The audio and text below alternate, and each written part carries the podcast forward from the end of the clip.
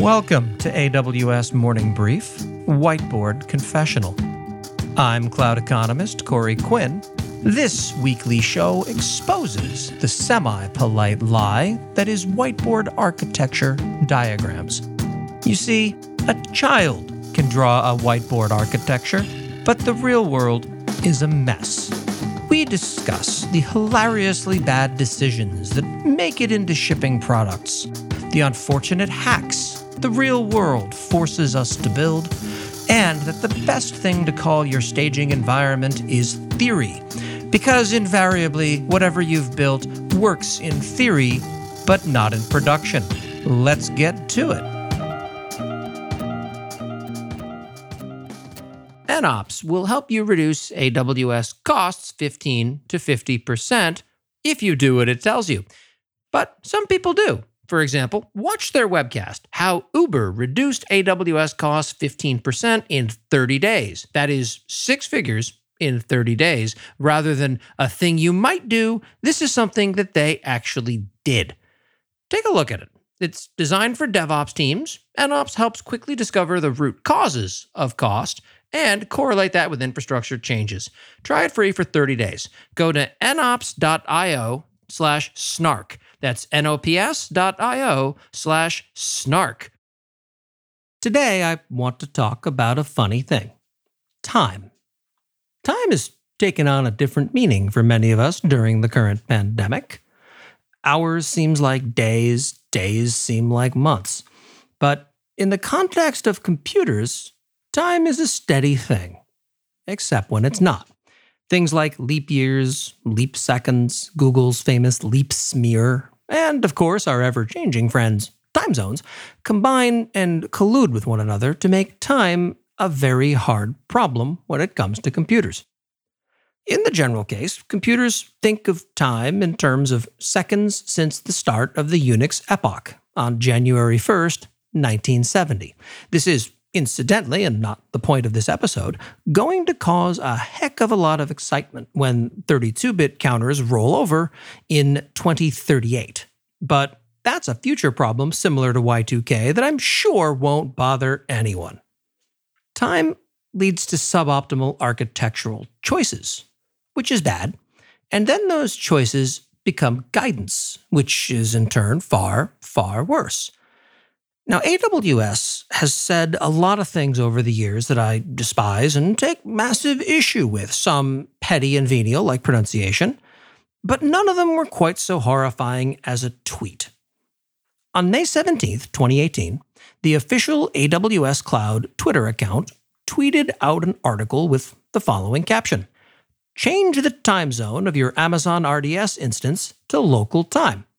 I hit the roof immediately and began ranting about it and railing against that tweet in particular. I believe this is the first time that me yelling at AWS in public hit semi viral status. My comment, to be precise, was absolutely do not do this. UTC is the proper server time zone unless you want an incredibly complex problem after you scale. Fixing this specific problem has bought consultants entire houses in San Francisco. Now, I stand by that criticism and I maintain that your databases should be in UTC at all times, as should the rest of your servers. And I'll explain why. But first, this episode is sponsored in part by N2WS. You know what you care about? Many things, but never backups, at least until right after you really, really, really needed to care about backups.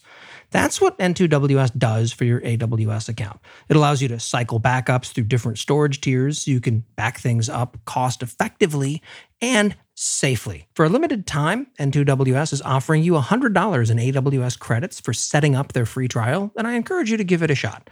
To learn more, visit snark.cloud slash N2WS. That's snark.cloud slash N2WS. It's important that all of your systems be in the same time zone. UTC, or Universal Time Coordinated, doesn't change with the seasons.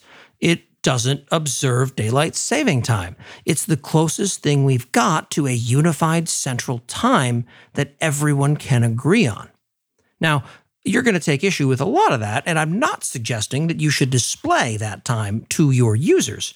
You have a lot of options around how you can alter the display of time at the presentation level. You can detect the time zone that their browser is set to. You can let them select their time zone in the settings of your application. You can do what ConvertKit, one of my vendors, does and force everything to display in US East Coast time for some godforsaken reason. But all of those options are far better than setting the server time to local time. Years ago, I've been told that this shameful secret exists within companies during job interviews when I asked what kind of problems they're currently wrestling with. And it's a big deal because changing one system requires changing every system that winds up tying back to that. Google apparently had all of their servers originally set to Pacific Coast time or headquarters time, and this caused them problems for over a decade. I can't confirm that because I haven't ever worked there, so I wouldn't know other than stories people tell while sobbing into beers. But it stands to reason because once you've gone down this path, it is incredibly difficult to fix it. What's not so obvious is why exactly this is so painful. And the problem comes down to change. Time zones change daylight saving time alters when it takes place in a given location from year to year, and time zones themselves don't hold still either as geopolitical things tend to change. Remember that computers don't just use time to tell you what time something is right now. They look at when log entries were made, what happened in a particular time frame, what was the order of those specific events that all came from different systems when was a change actually implemented? And you really, really don't want to have to apply complex math to logs just to reconstruct historical events in time. Well, that one was before daylight saving time took effect that year in that particular location where the server was running in. So just carry the two. That becomes awful stuff, and no one wants to have to go through that. It also leads to scenarios where you can introduce errors with bad time zone math. Now, there are a couple of solid objections here, but one of the only ones that I saw advocated on Twitter when I started ranting about it was of the very reasonable form look, most stuff that uses databases in a lot of companies is for a single location at a single company, and it's never going to need to scale beyond that company. And I don't take issue with that argument. In fact, I would argue that it's correct. I think that one of the problems we have in technology is we tend to assume everything we build has to be scalable and ready to go across the globe at a moment's notice. And it simply doesn't happen the vast majority of the time.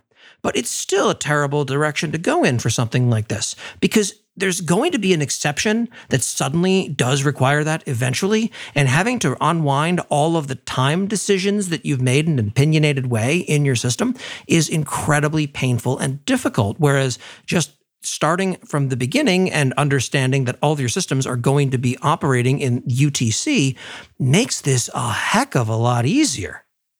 Nobody builds most things expecting to have to scale them massively. But sometimes you get lucky and surprise, Fixing these things after the fact takes tears and sadness and fire and brimstone and articles on the internet and people thinking you're dumb when you talk to them about your current architecture in job interviews. And it just doesn't lead anywhere good. So if you have a choice and you're debating this in any way, please set your system to universal time. My developer instance, which is only ever used by me, still uses universal time. Now, I have something set up in my Unix user profile that will set my time zone of preference to my user and that's what it displays on the command line and in other things when I tell it to ls or look at a bunch of my files, what times are they edited in? But that's all done again at the presentation layer. The system time itself is set to UTC. Now, to their credit, AWS has since edited the how to guide that their tweet linked to. And it starts off by saying that changing an RDS system to local time is strongly not recommended. And I do accept and admit that there are times where you're going to need to change RDS to a local time zone just to ensure compatibility with previous poor decisions that you're already suffering from. But it shouldn't be done as a best practice, and it certainly shouldn't be advertised as something that's a good idea. And when you do have to implement something like this, you should feel more than a little dirty about what you're having to do because it's not the best practice. It is absolutely something that is going to cause you pain down the road, possibly. And if you can possibly get away from it, you should. This has been the AWS Morning Brief Whiteboard Confessional. I am cloud economist Corey Quinn. If you've enjoyed this podcast, please leave a five star review in Apple Podcasts. Whereas if you've hated it, please leave a five star review in Apple Podcasts anyway, along with a comment telling me what time it is. Thank you for joining us on Whiteboard Confessional. If you have terrifying ideas, please reach out to me on Twitter at QuinnyPig, Q U I N N Y Pig, and let me know what I should talk about next time.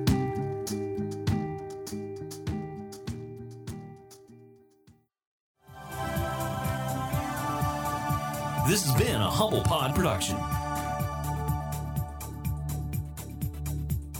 Stay humble.